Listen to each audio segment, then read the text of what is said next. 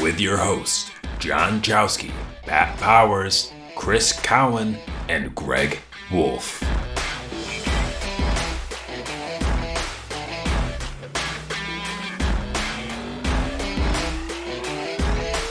This is the X Step Podcast.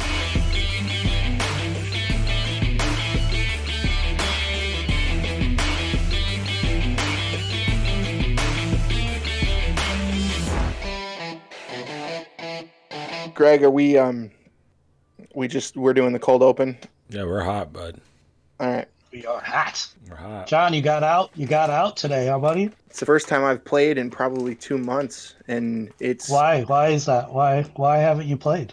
well, we had a little one join the family. A second little one joined the family a month ago. It's crazy to think that she's Hmm. already a month old, but yeah, my daughter was born a month ago. Avery Marie, and uh, it's it's been muy difficult, difficile even to, to get out and uh, and do anything. And we've also uh, they put a stat on the weather the other day that it's it's been snowing all but five days of February, and it's been the snowiest February in the last ten years.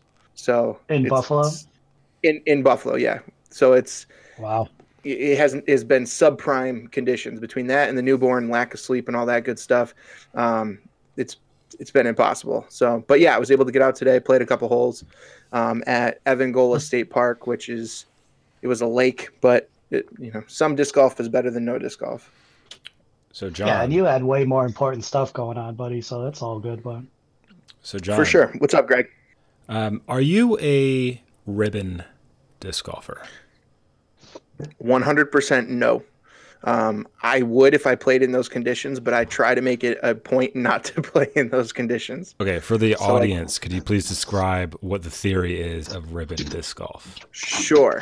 So when you live in the Northeast or in any snowy area, um, one of the schools of thought is if you're going to play in the in the winter weather, you want to use something to track your disc.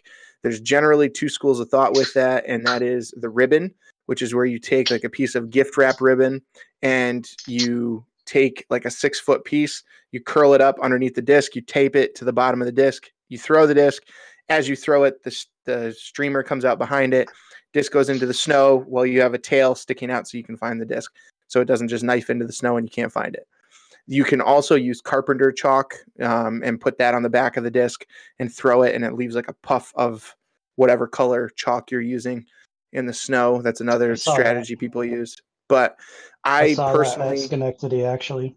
yeah, if you're if if if if it's puffy, you know, fluffy snow, I'm I'm not I'm not playing in that. Um, you So know, I'll today it was you, like I uh, I almost lost my sheriff at least six or seven times. Your and, brand like, new one. It's because of this. The speed is so high that the edge is so sharp. It just it slices underneath even the littlest bit of snow, and it's like you gotta look for me now. Sorry. That's what's tough about Yeah. the powder. I mean, Yeah, if you granted, throw like a putter, it's like gonna bounce off basically. Like it doesn't really bury, but like the high speed discs are like a javelin. It just Mhm. sticks in like a burrows. Greg, Greg, do you play in the powder? Like, are you playing if it's powdery snow? No, no, not uh, well. I'll play in the powder more than I'll play on ice. Early That- there's in the nothing win- worse than that. Yeah. It, i- No, if no I'm footing. afraid that I'm going to twist and then not feel good in the morning now that I'm an old man, you know, it's just I don't feel like I'm playing my best golf. Yeah, Just doesn't. there's feel no as reason fun. to risk it. There's Right. absolutely no reason to risk. It. And like beef it. Yeah, no. Mhm. I remember about you, I was What do you think? I I hate playing in the winter. Uh, when, the the last two times that uh, I went to Crandall Park, I slipped at least twice and went down on my ass once. Uh, I can't remember which hole it was, but there's just it. The tee pad is literally just like a U-shaped dip with a root in it still, and I didn't Oof. see the root, so I twisted into the root and went down pretty hard. Uh, And you're like but all gas, no brakes, so like you're just gonna set yeah, it. Fantastic YouTube channel, by the way. Check it out. all gas, no brakes. Oh yeah. Robert Sala. Yeah, I can't wait until spring thaws this stuff out so I can get Yeah, back man. to business. Dude, I'm. Horses I, I around feel me are exactly starting to show way. some grass. Not here. You love it. Blatnick. Blatnick, like I played that early last week and we drove by there today and there's like grass all over the place now. I'm like, oh baby, I'm gonna get out there tomorrow. Blatnick is in Schenectady, New York. For those of you not in the area. Niskayuna, if to be specific. But hmm. Ugh, super cool. good And deal. It's hard, dude. That's a hard course. Has anybody biffed it this year? Has anybody slipped on the tee playing? I I slipped on a fairway because I was at on the back nine, well, the middle nine, I guess, at J Park, and you know that one that you thought that I took the picture of, where the big valley, The the big downhill. on the back in the woods. Yeah, hmm it was like on an upslope, on my off my drive, and I was throwing up. Maybe it was like 125 feet to the hole, and I was like had one foot up on the hill and one foot down, and I threw like a forehand. My right foot slipped, and then like that hill is not a hill; it's just like a pile of stones, and I like came down on my left knee, like right into a big rock, and I limped around for a couple days after that. That didn't feel great, but parked it next to the basket, so it didn't matter. That's good. Made, I haven't made been the, out enough. Made the, slip, made the three. Pat's out almost every day. Like he's It's throwing awesome. down almost every day. It's like I, I, you're a brave soul, sir. Yeah. I mean, the weather's been beautiful here, and you know it was like 50 degrees on Wednesday, oh, so I played. Jeez, Yeah, I'm so yeah, jealous. and of then the next two days were yeah. Dude, it was Capital like, I area was rec hot. division. You better watch out. Hmm. That's right, man. Come, I'm gonna start Capital playing those doubles on MA3. Tuesdays at J Park. But Pat, So do you have I'm any? going to use that as a. do you have Any... I want to use that as a segue real quick, Greg. Hang on. So, Pat, you said you're going to go out and play doubles. That is, if I can Yeah. make a recommendation, I'm going to put my coaching hat on for a second. Well, I know it's not coach's corner, but one thing as a recommendation that I could make to any newer player or anybody looking to get into, you know, dipping their toes into competitive disc golf, find your local club and go play in their weekly double event. It's one of the best ways to learn courses in the area, meet new people, and to get better at disc golf and try to get comfortable in that competitive scene in a super casual environment. Um, so that's a I highly, highly, highly recommend going to play in doubles. Not to mention, in my opinion, doubles is the best format in disc golf, but that's neither here nor there. So sorry, Greg. Go ahead. No, it's all good. I had a question for you and Pat, everybody. Uh, what is your strategy when you do go out? You're playing winter golf, and it's really slick. Like I've, I have tried put like micro spikes on my lead foot. Mm. I've never done anything like that. I usually just disc down and play safe and become Nate Safeton and try to try to mm. play like Yeah. super duper duper safe. Like if that means just putting a putter down down the fairway six times, that's what I'm doing. Correct. Like, if the tee box is slick, I am gonna throw the disc that I know that I can get the longest straight line from a standstill throw, and just do a full twist and try to torque it out there as far as I can. But you know, those 12, 13, 14 speed discs don't come out because it's just gonna dive left and like go into oblivion and dive under some snow that no human feet have touched in since spring, so it's just going to be gone. So, so Chris is doing the 360 the 360 Simon drive. Dude, uh, like I, I think that's why I hate playing in the winter so much is because I have no discretion at all. yeah, 'Cause, dude. Like rain, snow, wind doesn't matter. I'm always just gonna try to smash it. You know what I mean? Yeah, you're the John So- Daly of disc golf, bro. yeah, yeah. And because of that, I eat shit often. So, The Gary I don't know. Sheffield swinging out of your shoes.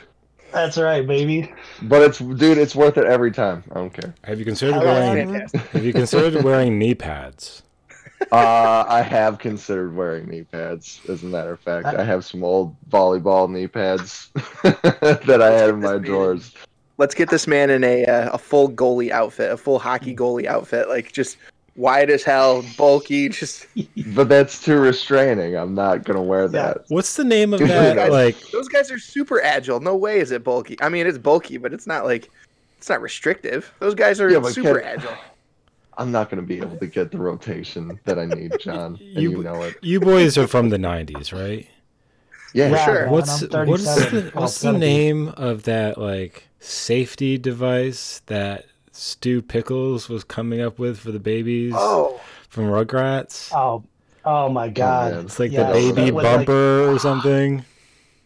yes, Yeah. I remember exactly what you're talking about. Oh man, that's what I imagined Chris getting wrapped up in. Got like a airbag on it or something. Dude, Chris, that's why you're gonna be my best doubles partner, because like I'm gonna just poop out to the fairway, and then you're just gonna throw a nuke forehand as far as you can. Yep. Either you're gonna park it or just like cut a tree down, and then you know I'll be I'll be And two like take your two drive. down the fairway, and everything's Yep. fine. I respect that. It's gonna be good. There was a tournament today, dude, like up in Peru, Ah. like up, but like it was wicked icy and it was raining today. I'm like, no way that they even been fun. Like that would have been a miserable time up there. hmm But next year, like we got to keep it out. It's like that veterans one by Dynamic Discs, the yeah. the vets for veterans or whatever. Yeah, man. So we'll we'll have to check it out next year. Their match play event is, you know, this is a complete sidebar, but Dynamic Discs match play event is super, super cool. Like, there was a, a local guy around here. I want to say it was Matt Hess. Um, he qualified for the the national side of that. But that, if you guys get a chance to play in that, that's awesome. It's very cool. Yeah, yeah, for sure. Well, I think it's uh, a time time to move on here. So uh, let's kick it right into uh, what is perhaps your guys' favorite disc brand and why. And we're not starting with John because I already know the answer. So I hate let's you. start with Pat because I feel like that's going to be a more interesting answer. Sure, sure. Um, so my answer is kind of uh, complex. I, I, I kind of cut my teeth on, on Innova, because I had like a beat up leopard and like a Valkyrie, and when I was like complete poodoo at disc golf, and then disc golf or Discraft discs changed that for me. Like gave me options that that were really good, like the Comet, and when I learned to throw overhand, the flick like changed everything f- another step forward. Um, and I'd say probably like the most discs that I have are from Discraft. So, but I've been sort of falling for dynamic discs lately. I love their fusion plastic. I love their classic blend plastic. And my putter and sort of my straight mid range right now are dynamic discs, and my longest discs are dynamic discs. So it's transitioning to dynamic right now. Like I just think they, it's kind of uh, I like the community of the of the brand too. I like the videos they put out, the explanations of how the discs are used, and and they seem super chill and I don't know. It's just it kind of speaks to me. That's that's why I'm, Your favorite I'm, pro I'm is gravitating towards. Yeah, Chris Isn't Clemons, your- man, and I like his his his stamp is super sweet. The the Clemonade, like just juicy. Like not to be punny, but it is super nice. And he's a Chris, lefty. what's your I'm favorite? a lefty too. I play. Yeah, Chris, what's your favorite? Uh, I'm kind of all over the place, but uh, it, I don't know, man. Because like for drivers, uh, I always love nukes, uh, which is Discraft. But for putters, I love West Side for whatever reason. I just throw them better than any other putter that I've ever tried. But uh, overall, hmm, it's a tough one. I would probably. I'll probably say Discraft just because I have more Discraft discs than anything. But uh, I want to get some more uh, West Side discs and try them all out and see see what happens. I mean, I'm never getting rid of my nukes, but want to try out some different plastic, see if I can change my mind. Get your Nikko Team Locastro Trilogy. on. Yeah, dude. I love that guy. He's amazing. like just his his style is kind of you know mine as well. He just throws big flex shots all the time, and I really admire that. He's so and uh. I I watched this this one interview that he had because I guess there was some internet trolls giving him grief online one day, and he's like, "Yeah, well, pretty much the bottom line is I'm out here playing disc golf professionally, and you guys are sitting there smashing your heads off of your keyboard. So I don't care. Say what you want. I'm better than you." it's really funny. Damn straight. But uh, Alright. uh Let, Greg, let's how about you, buddy? I'm gonna be difficult. I'm gonna say Oh, okay. the idea of a Oh. favorite brand is just it's moot. Who cares? Because I just like to find molds that I like to throw. But Yeah. I'm not gonna be that kind of person. Uh, favorite brand is going to be in Innova. Nice. I could see that. Nice. Nice. Of course. I mean, I got the pig. Then we got the birds. We got the Thunderbird, Firebird. Mhm. Those are always in my Classics. bag. Mhm, Yep. mhm. We got the Roc3, which I had in my bag almost up until this past fall, I think. Oh, you took it out? I took it out. I took it out. I just needed more Wow. space because I ended up getting more destroyers. Ah, So that yes. you know, you guys know my relationship with that disc. Um, it will be my dr- distance driver probably to the end of the day, unless you can show me a, de- a better driver. Then yeah. How many of your destroyers are sitting at the bottom of a pond at Maple Hill? at Maple Hill? At least one. I only think one. I only think one. Oh, okay. Oh. It, there would have been That's two, less I but like I said last time, there was ice, so I could retrieve it. That's fair. it That's would have been two, Yes. but only Yes. That's right. Went, That's went full full sprawl to get that one. one. Um, but yeah, I I, mean, I think you're like Streamline. If I'm going to say like a non-top four, Streamline's my Their go-to. stuff feels so good. It's it so feels nice. So good. I love the Like their plastic just feels excellent. Oh my Mhm. god. That runway, bro. Yep. I like to call it the runway. If anyone has a chance to throw the runway, it's like a gentle meat hook, but you can also just put a ton of power on it, and it loves to fight headwinds. It's a nice straight with a uh, really reliable fade. Oh yeah. It's a Flat fish as hell. Yeah, it's it's fun. It's Yeah, really it is great flat, for forehands. It's flat and like chunky on the bottom. It's kind of a cool combo of, of Yeah. aesthetics. Yeah, It's like a longer zone. I really like it. That's right, buddy. All right, John. Last but not Discraft. least. Well, Don't answer for him. So- my my friends and those those around that uh, have played any amount of disc golf with me will know that I'm a huge Discraft stan because I never shut up about it. Um, but Discraft for me, when I first started playing in like 2008, 2009, um, Nate Doss was the king of the world. He's my favorite pro. He's been my favorite pro since day one. Um, and I, like I said, you know, in previous episode, I did talked about the buzz. The buzz was an absolute game changer for me. So to couple that with, you know, seeing Nate Doss throwing predators and forces and buzzes all over the place, you know, in his challenger. My friend and I, um, my friend Josh Lancaster was my roommate in college. Um, you know, Josh was a huge challenger guy, got me into challengers. So from day one, most of what I was throwing and what I was, you know, people around me were throwing was Discraft. The people I was watching um, in YouTube's infancy was was Discraft. Um, for me, the aesthetic of the old school ESP Discraft stamp, where it's the circle with the bar Discraft stamp in the middle, is just it's so simple. It's a thing of beauty. It's I I wish that would come back, and I wish they would do more of that. Um, but I I love the buzz and all of its variants in Discraft.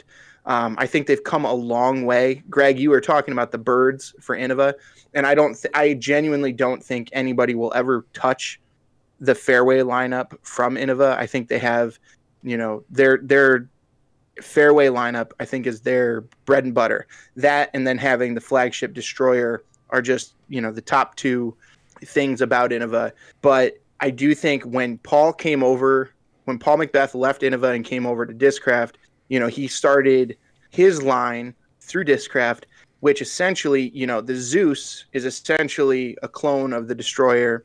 You know, the Onyx is very similar to the Thunderbird. Uli came back from Prodigy, and you know he brought the Raptor. The Raptor is very similar to the Firebird.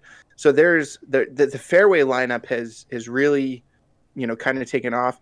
I do think that the the the one spot that I think lacks, and I know Pat, you might come at me with a little bit of hate here, you know, but that seven speed driver for Discraft, that's the one hole I think they have is they don't have a T Bird like disc. They have the Stalker, but the Stalker does not glide anywhere near as as much as the T Bird does, in my opinion. Um, I think the T Bird is like the king of that seven speed area, and that's one hole I think Discraft has. But other than that, I hmm. love everything about Discraft.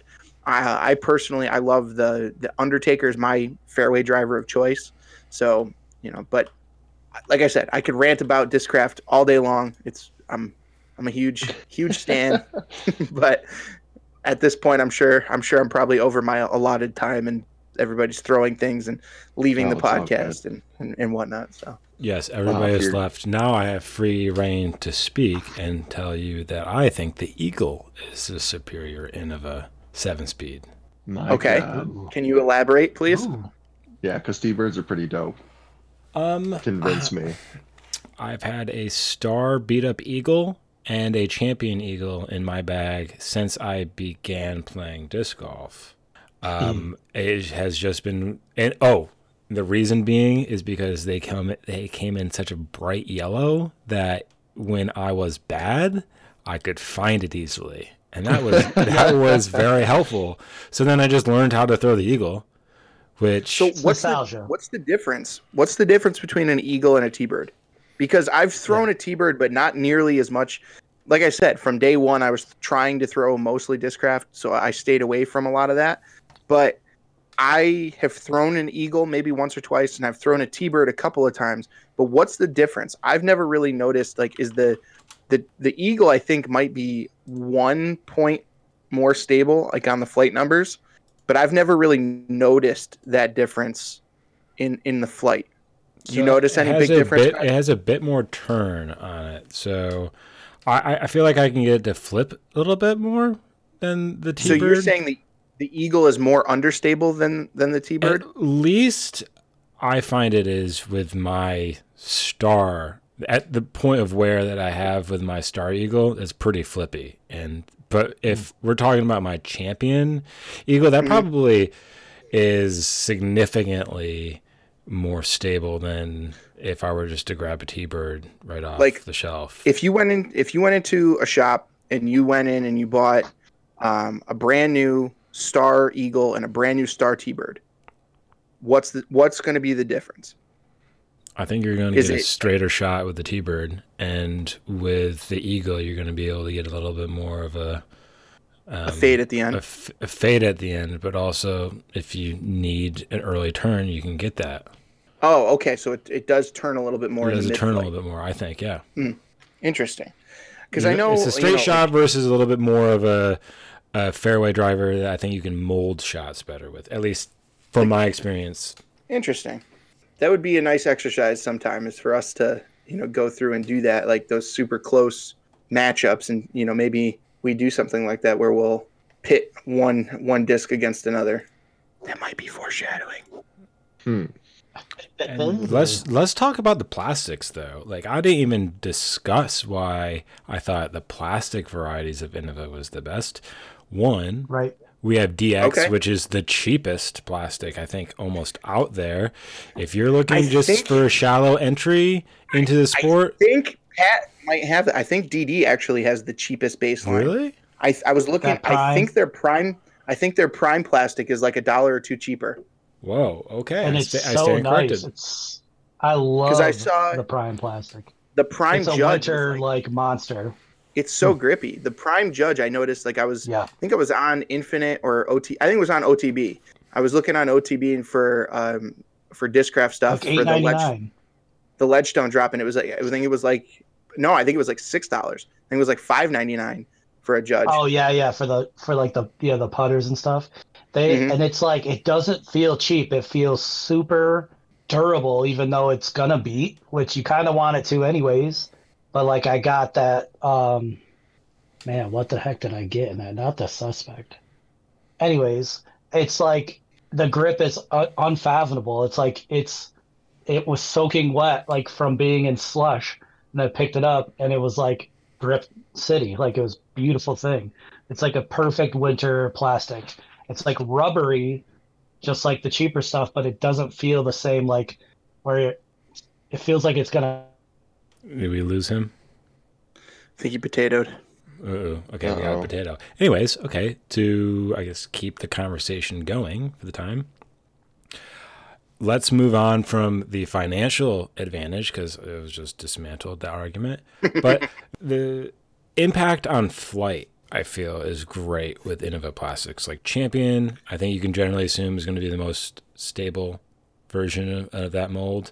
And then G Star is super grippy, especially I love it in the cold weather that we have currently. But it is also mm-hmm. the flippiest and makes it a and you can get like it's almost like musical notes. You can get a flat or a sharp version of a mold that you like. I yeah, I do like that. And the one thing I will say I've noticed about Innova is that their plastic seems to wear like it wears evenly by plastic. So like the champion plastic wears evenly, you know, from mold to mold.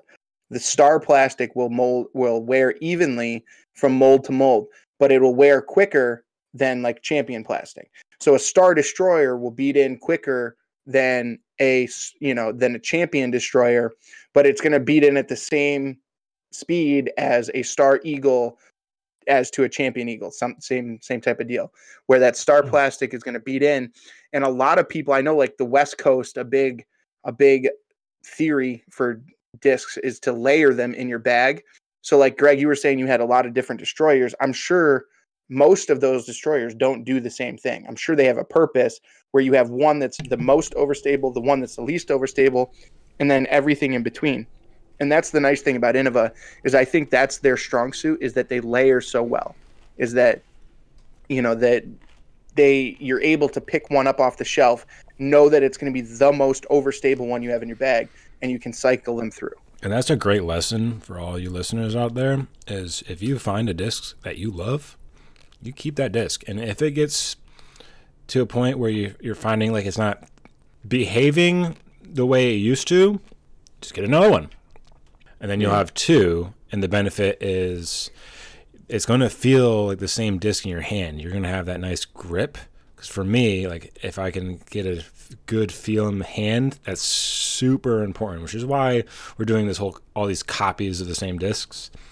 I know how to throw it, feels good in the hand, but I want to have different levels of wear so I can use the same disc in multiple different scenarios, and some will work better in given scenarios. Now, coach, you may know exactly why that is. I think I kind of know, but you're probably a little bit more articulate than I. Why is that? with why why do we want to layer them or why do they beat in what do you Why? Kind of both. Um, I was sort of asking more along the lines of why is it that if I have a, a disc in my bag and it hits trees, it starts flying differently? so i'm a phys ed teacher i'm not a, a physicist by, by Oh. any means Oh, dang. I always But- get confused. um, Starts with the same letters. you know, uh, it does. It does. I'm a physeticist. Um, so, so when you throw a disc and it hits trees, you know, you're losing a little bit of the shape of the rim, and generally, the cheaper the plastic, the less it's going, the less elasticity it's going to have.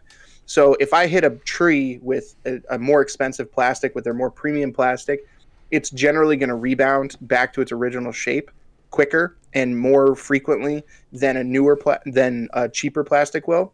So if I throw a DX Wraith and I hit a tree with it, it's going to be warped, it's going to be chipped, it's going to alter the flight because it's you know even just microscopic changes to those dimensions is going to create a different flight. And the more times you do that the more times you're changing the flight you know and the greater you know difference you're going to see in that. Now that's the same thing that's not just innova. Yeah that's that's everybody that's every disc. You know um, every company has different stages of their plastic.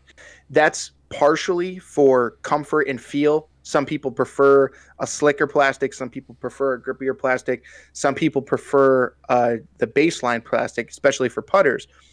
But at the same time, every disc manufacturer understands that their discs are going to wear in, and they have, you know, like for instance, like I said, I like Discraft.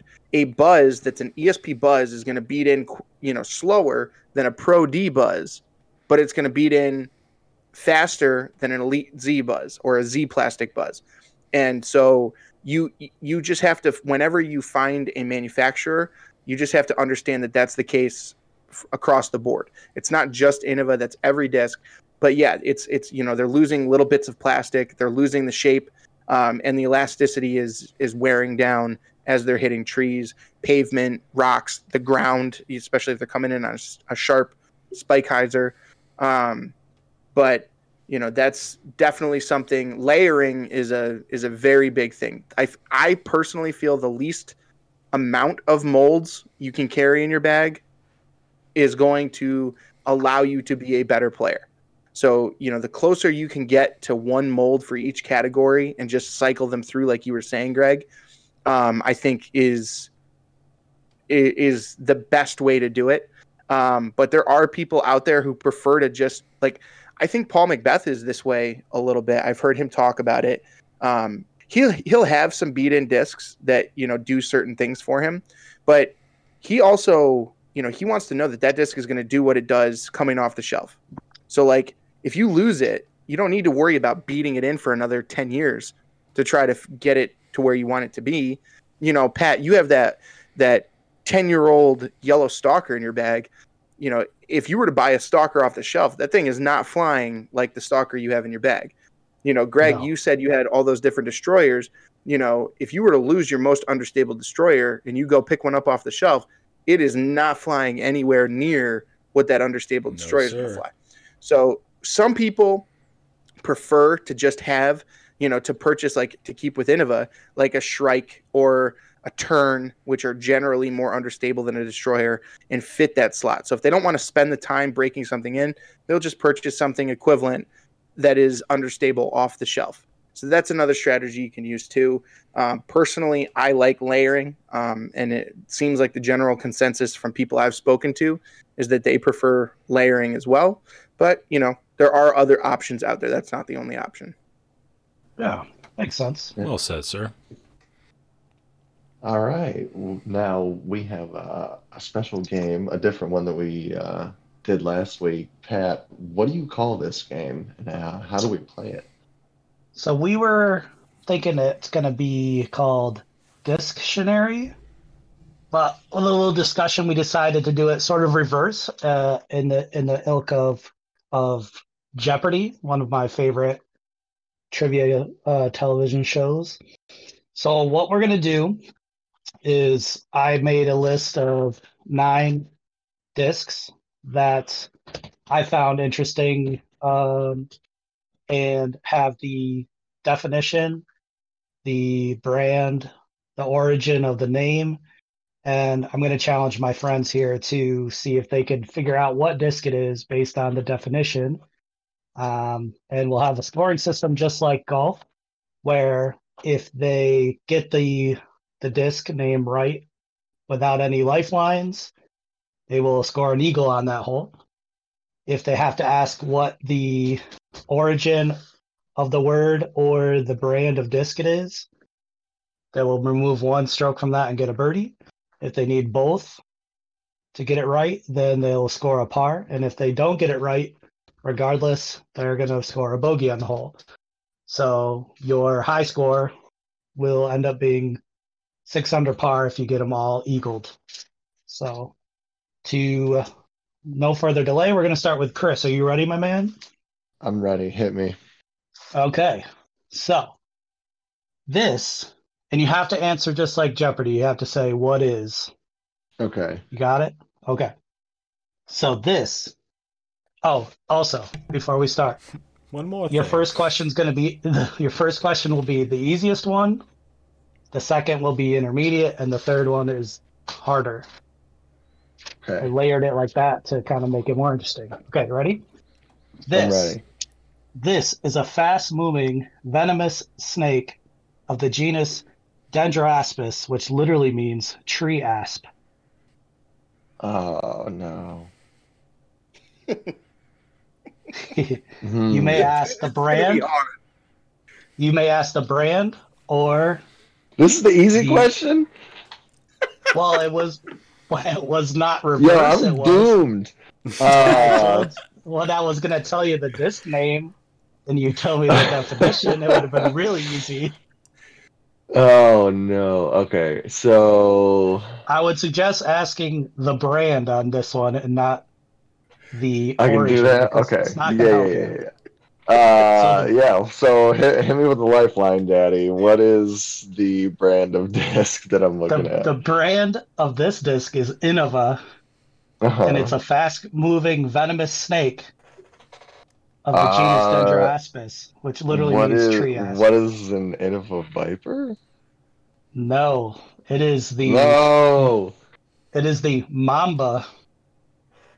The Ooh. Mamba. Ooh, So, Chris, you're starting at plus one, my friend. Yeah. I'm sorry, I should have reorganized these to difficulty after we changed the format, but we That's are moving right. on. C'est la vie. All right, Greg, are you prepared, sir? No. Okay. Yours is short and sweet. This is a violent storm. A tempest. You got it, an Innova Tempest. he didn't good. answer right. Oh. He didn't say what is a tempest. Get him. Oh no! Plus one for Dang not it. saying what is. no! That's so harsh. Oh, dude, you got it though. That's Not so Tempest, harsh. That's, uh, I see how we're playing Dang this, Chris. bogues, I see how we're playing this, Christopher. If I'm going down, I'm taking you with me. So, so Ma- let's go back for a second. Mamba is Zulu from Proto Bantu for from Mamba, which comes from the word for scale on a fish or a snake. Tempest is from the Latin tempus, meaning time and season. Hmm. All right, so let's move on. Johnny, are you set to go with yours, my friend? No, absolutely not. Yeah, I think this one should be okay. So this is, and make sure you say what is. this is a semi-aquatic reptile similar to the alligator, but with a heavily armored belly, native to tropical America. What is the caiman? The caiman is correct. The caiman is a end of a mid-range disc, comes from the Spanish or Portuguese from Carib, which means uh I don't know what I wrote there. Greg But yes, assaulted. you're right. Ca- caiman. Eagle, baby. Yeah, nice job. Nice job. So Johnny, you're minus two. The other two are plus one. But there's plenty of golf left. Put those smiles on, guys. All right, Chris. This is gonna be way take the next harder in reverse. I'm so sorry, Chris. No, I don't even care. Hit me. I can do this. So this one, at least you get two definitions for it. Okay, you ready? Nice. Yes. Definition one: a shrubby, spindle tree with purple capsules that expel pink seeds. Or two: a large, vigorous mackerel common in warm seas, known as a food and sporting fish. What? um. I'm being really heavy-handed on you. I'm sorry. Oh, dude, it's fine. I deserve this. Um. Yeah, you, You do. ask- Yes, you do. What is? Oh no! ask- what is? Oh no! I can I can use a lifeline, but I don't want to because I'm already down three. Um. If you ask I the no brand. I have to. give Yeah. you, What's what's I'll what is give the you a brand? bonus. No I'll idea. give you a bonus flip on top of the brand. So it's it's an Innova disc, but it is also the fastest floating Innova disc. Oh my god, I don't know enough about Innova to answer that. Whoa. Uh, what a, what is the Innova Marlin? I have no idea. I'm just I just have to guess. the answer is what is a wahoo? Oh wow. Wahoo. W. That's a shrub. They- yeah, it's a it's Oh. actually a, Hmm. a breed of strawberry bush too in certain parts of the Huh. country. Yep, it comes from the Dakota of wa for arrow and hu for wood, and they think that the fish got the name from people who were exploring the the, the world early on in the history of you know exploration, where the people went to Hawaii and they were eating this fish off the island of Oahu, and they got the the pronunciation wrong. And in Hawaii, they call Oahu Ono, which means delicious. Interesting. Yeah. you wonder how guys, they you guys know Greg, Uh, are you prepared for question two, sir? I'm as prepared as I will ever be. All right, ready? This, remember to say what is. Thank you. This is a small, slender breed of dog bred for racing, a cross between greyhound and a terrier slash spaniel. I have no idea. this is brutal. Uh, well, you It's guys a wanted me gr- to switch. to orders. Greyhound and a no, spaniel. this this is exactly Can I what I steal? wanted. Can I steal? Can Can I steal it? No, No. stealing. no stealing. No Okay. stealing. All right. All right. All right. All right. Can, No. can I Can I steal it? No, you can't steal it. yeah, of course. I wish I knew my You already dogs know. better. I will neither confirm nor deny that it's discraft. Until you officially use your lifeline. Correct. Wait, I used my lifeline. No, no, no. You No, 'cause haven't. you That's why I didn't answer. Yeah, Okay. I didn't give you a, a, a definite yes or no. I don't know if any dog racing that is beyond greyhounds. So this sucks. Uh, I can literally hear John's will chipping away because he, he wants to blurt the answer out so bad. So I think he's like keep him in he's suspense. he's lining the the letter W. I think that's what I just saw, That's cheating, which Oh, I think dude. is You ain't Judge. trying, sir. Judge. You ain't cheating. You ain't trying. Okay, all right. No, yeah, real you nice know his character. I'm gonna need a lifeline for the brand. the brand is Innova. Of course, it is. Your favorite brand. It, it is an animal. In fact, I don't know why I even asked that. This is going to be another plus one. Um, what is the the wolf? I guess I know that's not right. It's not right. No. John, I know you want to say it. So go ahead. The Innova Whippet. The Whippet. Whippet. That is correct. Jeez. Yes. what? Yep. My neighbors actually had a Whippet when I lived with my parents back in uh, the 90s. They're so It was like- fast. Oh, It was a like a little bit bigger than like a like a Boston Terrier, but it was like super skinny, like a Greyhound, and the thing ran like super fast. Uh, Whippet actually comes from 17th century English, meaning to move briskly, and it's an end of a fairway driver. Isn't it Wow. like an illegal like drug inhalation? Oh yeah, Oh, It's a fa- yeah. family show. if, if it was two words, yes, Whippet Family show. off of like. it's also uh, a Roddy kick-ass song Whip from the '80s. Yeah, that's right. Do do do do do. Whip it good. All right. Dan and- So after two, oh no, Johnny, you got to go year round two. Okay. Yeah, yeah, yeah. Are Are you ready? Yes. This one might be a little easy, so we'll see how it goes. The Egyptian god of death, represented by the jackal. Oh, I Is that actually it? know this one. Can I steal? Is that it? steal? Yeah, good eyes, dude. That's it. An Egyptian god of death. The Infinite Discs uh, Anubis. That is correct. Two Ah! equals for John. All right, I'm I'm, Yes. sens- I'm sensing a little unfair.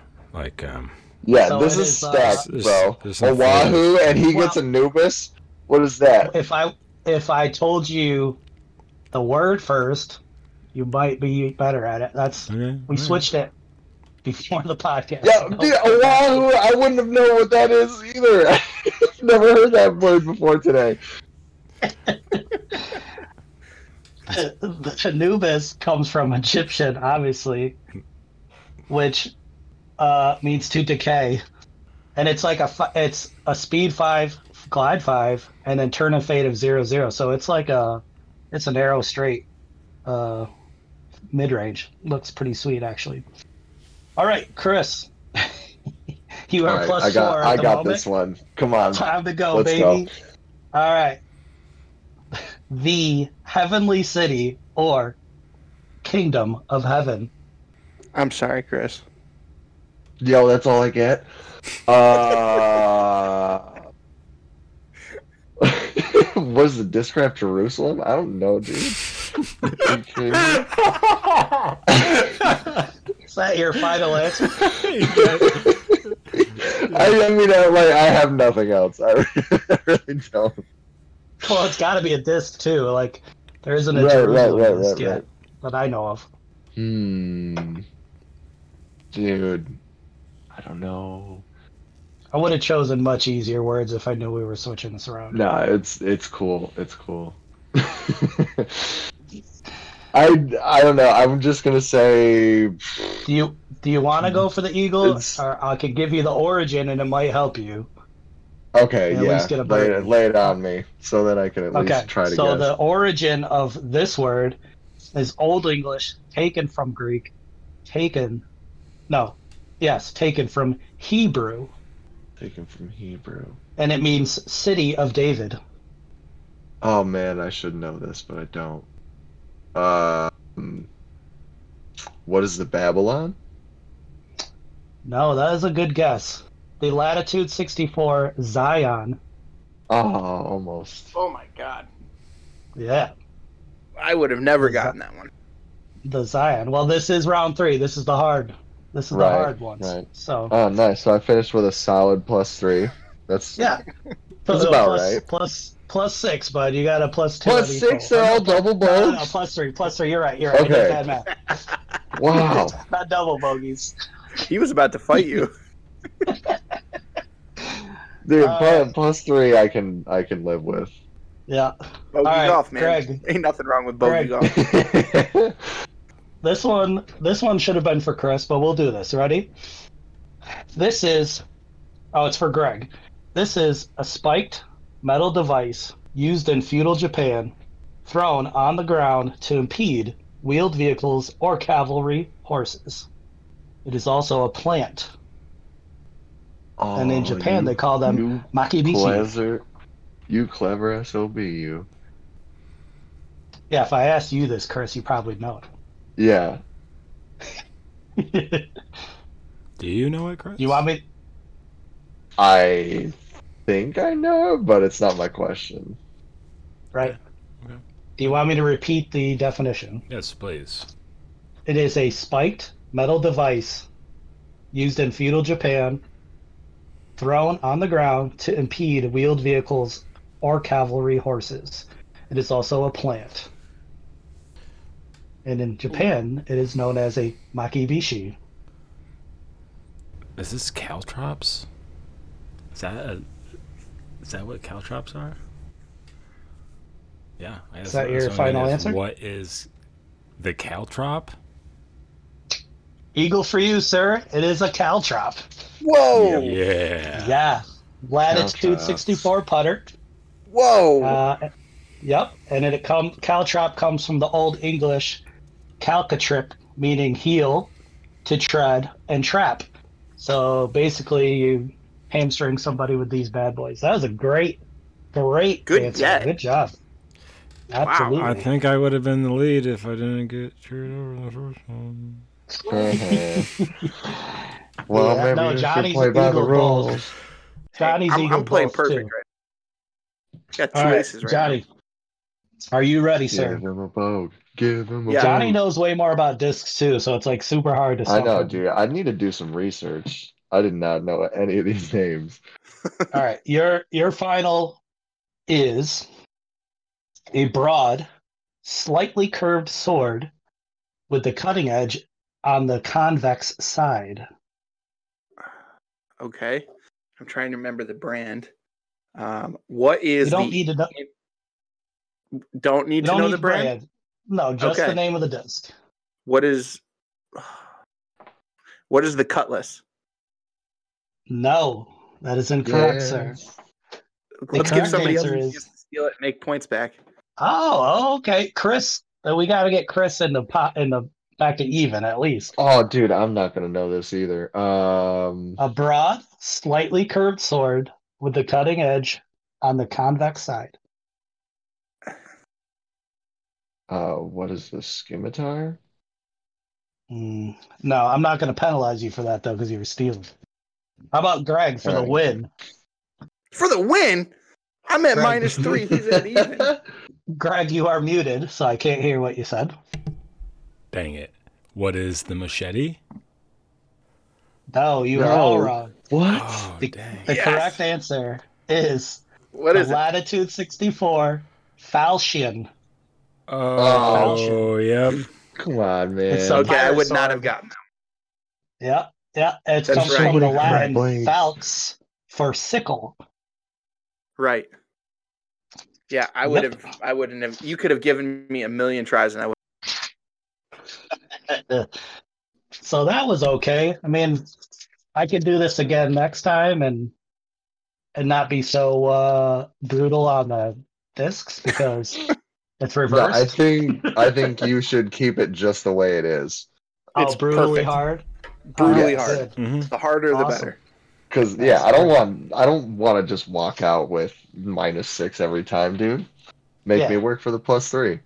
None of them were supposed to be layups other than the first three, but I guess I guess Wahoo was hard. Yeah, I knew what a, I knew what a Wahoo was. Maybe that's why I thought it was easy. yeah. I knew I, I was in trouble when like you were talking about a strawberry plant or something like that, and I was. But like, if I asked you what a Mamba was, you would know what that was, oh yeah, yeah, yeah. right? And if I asked Greg what a Tempest was, he would have known what that was. I knew what a tempest was. What are you talking about? Yeah, That's that's, what I'm one saying, that he like- got. Like, Semantics I'm saying the lost fir- me this day. The first round would have been easy for everybody, is what I'm saying. Yeah. Dang, dang it. Dang it. All right. So what is that? Johnny. That is- Johnny that and uh, yeah, Johnny came out plus two. No, plus no Minus three. Minus. minus Yeah. minus three. Yeah. So he came out on top. That was that was great. I'm glad. I'm glad that worked out. And I'll Right have I'll have uh, a few more for you next time round. Maybe not next show, but That was fun. And we got to learn the names of some discs that we'll probably never throw. Yeah, dude. I kind of want to get my hands on a Zion now, though. That sounds. That just sounds. Yeah, cool. dude. The Who makes Zion. that? Latitude. I want to. Yeah, Yeah. Latitude 64. It's a control driver, speed 9, glide 4, turn of minus 0.5, and a fade of 3. So it seems like Cool. Huh. sort of in that range of like an Undertaker. Yeah. Right on. Mm-hmm. So like a nice, like if you snap it, it'll go nice and straight. But if you if you ease up on it a little bit, it'll give a nice look, like fade. You know, sounds sounds pretty Mhm. juicy actually. Nice. Well, let's uh let's keep the learning train going then. We'll learn a bunch of new names, and now we should learn some new techniques. John, take us into the coach's corner, bro. All right. Um, this week, I've got a couple of drills that I want to talk about. Um, I introduced last week the uh, concept of the coach's corner, but to briefly do that again, you know, this is where, you know, the segment where you're going to find some drills. We'll put out a practice plan um, in our Discord and on our social media that you can download, take with you.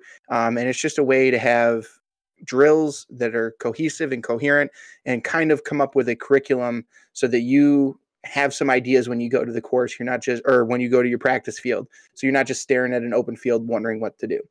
So with that said today um, is our it's it, it's just going to be about landing zones and in in approach shots essentially.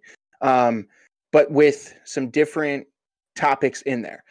So the first segment, which is necessary for the rest of them, but it's slightly different, is establishing a putting comfort zone. And this is something that I would recommend for anybody out there that is, you know, getting into disc golf or is trying to get better at disc golf. You know, you need to have a putting comfort zone. And this is something I'll tell anybody that I'm working with. You know, you want to have that spot and know when your disc lands in a given area that you are going to make that putt 100% of the time. The better you get, ideally, the larger that comfort zone becomes. But in order to do this, we have to establish that at a practice field. So the way I like to do this is to set up stations at 10 feet, 15, 20, 25, and 30 feet. You're going to putt from each of those with 10 putters or 10 different putts from each of those stations. You're going to repeat that two to three times. That's just the warm up. That's just getting into the putting drill. That's getting yourself established and ready for the actual establishing the comfort zone. Once you're done with this, you're going to do the same drill, but you're going to essentially um, keep track of how many putts you make from each station, and it's going to allow you to calculate your comfort zone. Your comfort zone is going to be in the area in which you can make 90 to 100% of your putts. So, you know, it's where you, like I said in the beginning, very comfortable. You know that your disc landed there. You are going to make that putt. After you're done with the drill, you're going to look at your results and you're going to find out where did you make nine or 10 putts of the 10 from that station. So if I'm taking 10 putts at 10 feet, ideally I'm making all of those. If I make if I'm taking 10 putts at 15 feet, ideally I'm making all of those. If I'm taking 10 putts at 20 feet, again, ideally I'm making all of those. For me, 25 feet is generally my sticking point where I will be at that 75% mark. Um, so for me, that's the extent of my comfort zone. So it would be that 20 foot mark. So I'm trying to work to make that better. Okay. Um, you so you want to establish that comfort zone and again this is all on the practice plan that you can refer to on our socials um, and on our discord but once you have that practice, or once you have that comfort zone established, um, the next drill on our plan for today is called over, under, and around. The focus of the first portion of the drill is for you to determine the appropriate disc for you given a distance. You want to find a target um, and you are going to set up some stations at 100 and 200 feet. You want to go um, throw the appropriate disc for you from each station. Some may want to throw a putter, a mid, or even a fairway driver. It all depends on what is comfortable for you for that distance. So if you're 100 feet for a beginner, that might be a, a driver. You know, I don't recommend that, but that might be what you're comfortable with. Um, for a, more advanced player, that that's probably going to be a putter. Um, you need to have your established putting zone for this drill, like I said in the beginning. You're going to draw an imaginary circle that is your comfort zone around that given target. So again, you're going to have a target set up at 100 feet and a target set up about 200 feet. So two different stations, and you're going to draw your imaginary circle around that. You want to go and try to land within your comfort zone for every single shot. Once you do that, just throwing flat, you know, in an open field to your target, you're now going to want to add in obstacles. Um, my favorite obstacles to add in here are soccer goals or field goal posts. I think those are readily available to people, and I think that they act as great obstacles and visual aids for training. Um, for this drill, you want to go over, under, and around the given obstacle. That's the name of the drill. Um, so you're going to set up stations just like before. But this time you want to go over, under, and around the given obstacle. So you're going to want to, if I have a soccer goal, you're going to want to throw over the goal. You're going to want to throw to the right, throw to the left, and you're going to want to throw underneath the crossbar, simulating like a low ceiling. Um, again, every single one of those shots, you're trying to land in your given comfort zone. You know, if your comfort zone is only 10 feet, that's fine. There's nothing wrong with that. But that means that your shots are going to need to be more accurate to try to land in that comfort zone. Um, so that's over, under, and around. You can repeat that as many times as you want. Um, I would recommend repeating it, you know, two or three times. Um, but that's that's a great drill for working on um, any given shot landing within your comfort zone. Generally, approach discs. I, I, generally like to do this. You know, if you if you're hampered for time or you really want to try to stay within that 20 to 30 minute mark, um, trying to do this with approach disc is probably your best option, whether it's putters or mid ranges, whatever your approach disc is for that 100 to 200 feet. Then the last one, this is a drill that I really like. Um, and it's something that as you get more advanced in your your disc golf career you know even if it's just your casual career you know you're not competing in events but you're trying to get better um, this pick a side drill is great when you're landing a disc a lot of times you don't think of the next shot and it's you want to think of it like chess not checkers okay whereas instead of mostly in checkers i'm thinking of the current turn in chess i need to be thinking three or four turns ahead of what i'm going to do and what my opponent's going to do well, in this case, your opponent is the course. So you want to try to think of what is the course going to give you on your next shot. So, for instance, if I have a, a, a right to left wind coming at the basket from my current direction, well, I know that I want to try, for me personally, I would prefer a tailwind putt to an, a headwind putt. So I'm going to try to land my disc on the right side of the basket so that when I putt, it's a tailwind putt as opposed to landing on the left side, which would be a headwind putt in that given scenario. You know, that might be the same with out of bounds. You know, there might be out of bounds on one side of the basket and you're trying to land away from the out of bounds. Um, or it could be something like a hill. This, this is another part of the drill that I really like.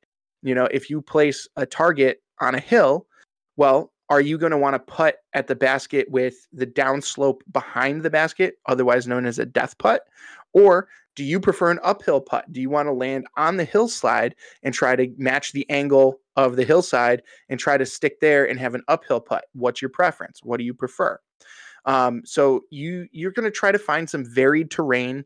Um, my local practice field at our middle school has a lot of little hills and moguls, um, as well as soccer fields and, football fields, which is great for doing these fieldwork drills, but you want to just find an area that has those varied terrains, whether it's a parking lot next to it so that you have your out of bounds, or you want to just visualize something near it. So you want to try to land on one side of the basket. Um, but what I recommend is that you're going to set up a couple of stations between 100 and 150 feet. That's going to give you different wind variations. It's going to give you different angles at the terrain, and it's going to give you different opportunities to land that shot in there. Now, again, with this, you want to land everything within that comfort zone that we established at the beginning. Um, but you want to try to have you know different wind conditions. Like I said in the you know a couple minutes ago, you want to have the headwind variation, a tailwind variation, crosswind variations, uh, with a downslope, with an upslope, different things like that. Just giving yourselves different looks to try to simulate those situations in a round. So again, you you need to have your comfort zone established prior to doing this. Um, but thinking about what the course is going to give you as your next shot is sometimes just as important as executing your current shot. So that was Coach's Corner this week. I'll throw it back to you guys and we'll move on. All right, so Pat, tell us about what's going on in uh, the social media world. Socials, man. So um, you can find us on on basically all the the majors. You know, Facebook, Instagram. Uh, we got our Reddit page. I haven't done a whole lot with that yet, but I think once we get the podcast out to you guys, we're gonna do a lot more. Um, and YouTube. And if you if you go to XStep on Instagram, you'll see our purple and white logo. Our link tree is on there on our profile, and that'll bring you to everything else. And we have Discord on there too. So if you guys want to interact with us with any of those platforms, we're going to be open to questions, dialogues, whatever you want. I'm very active on it. Everybody else is certainly going to be on there too. So if you got specific questions for us or content requests or whatever it may be, we are an open community. So bring it on and, and let us know what you want to hear about. Yes, we love a good challenge. And uh, now, last but certainly not least, and finally, uh, Greg, I look forward to this segment every week because it just lifts my spirits. So it's time for a step in the right direction. What do you have for us, pal? Thank you, sir. Um, well, one, I want to give a shout out to my friend James. He had his knee surgery. So mm-hmm. uh, he's significant because I want to get him on the show going forward to like follow someone that's going through injury and recovery. We all wish him the best in his recovery. He'll be listening in on this. So, hey, James. Oh Um, yeah, what's up, Good James? luck, man. Keep it going. Now, keeping it close to home, and this is just a reminder for everybody here, but I just want to give a shout out to the uh, folks that were working on the tournament that's going to be upcoming at Crandall Park in Glens Falls, New York this June. Oh yeah, that was a doubles tournament. Yeah, It's a doubles Oh. tournament. There's going to be, yeah, and uh, instructional too. yes, nice. A learn to play event on June 12th, in which families and groups of four to five can learn from experienced players. So maybe I'll sign up to go be an experienced player and yeah, teach you and your kids. I don't know. Maybe we'll say hi. But I We just should try to get- I'm super try to excited to see disc golf coming into a place that I would never have thought it would have been. um, the work that Jamin Hume and the other guys from Discap and and the local club and the local area that they've put in. I think John Hotmer was a big part of that. You know, all those guys that put in the time and and really worked hard with the city to get that put in and got all those other local courses. Like I, there's another course going in at Merle Rec. Um, these are all local courses to where we grew up, but all those courses going in, you know, hats off to those guys. They're they they did a fantastic job, and I'm super proud of them for the work that they're doing. No doubt. Yeah. So with this week's episode, I just want to give a shout out to all the folks back at our homes that are doing solid with introducing our sport into the area that it really needed to be. yeah. It was a long overdue for sure. Have a good one, guys.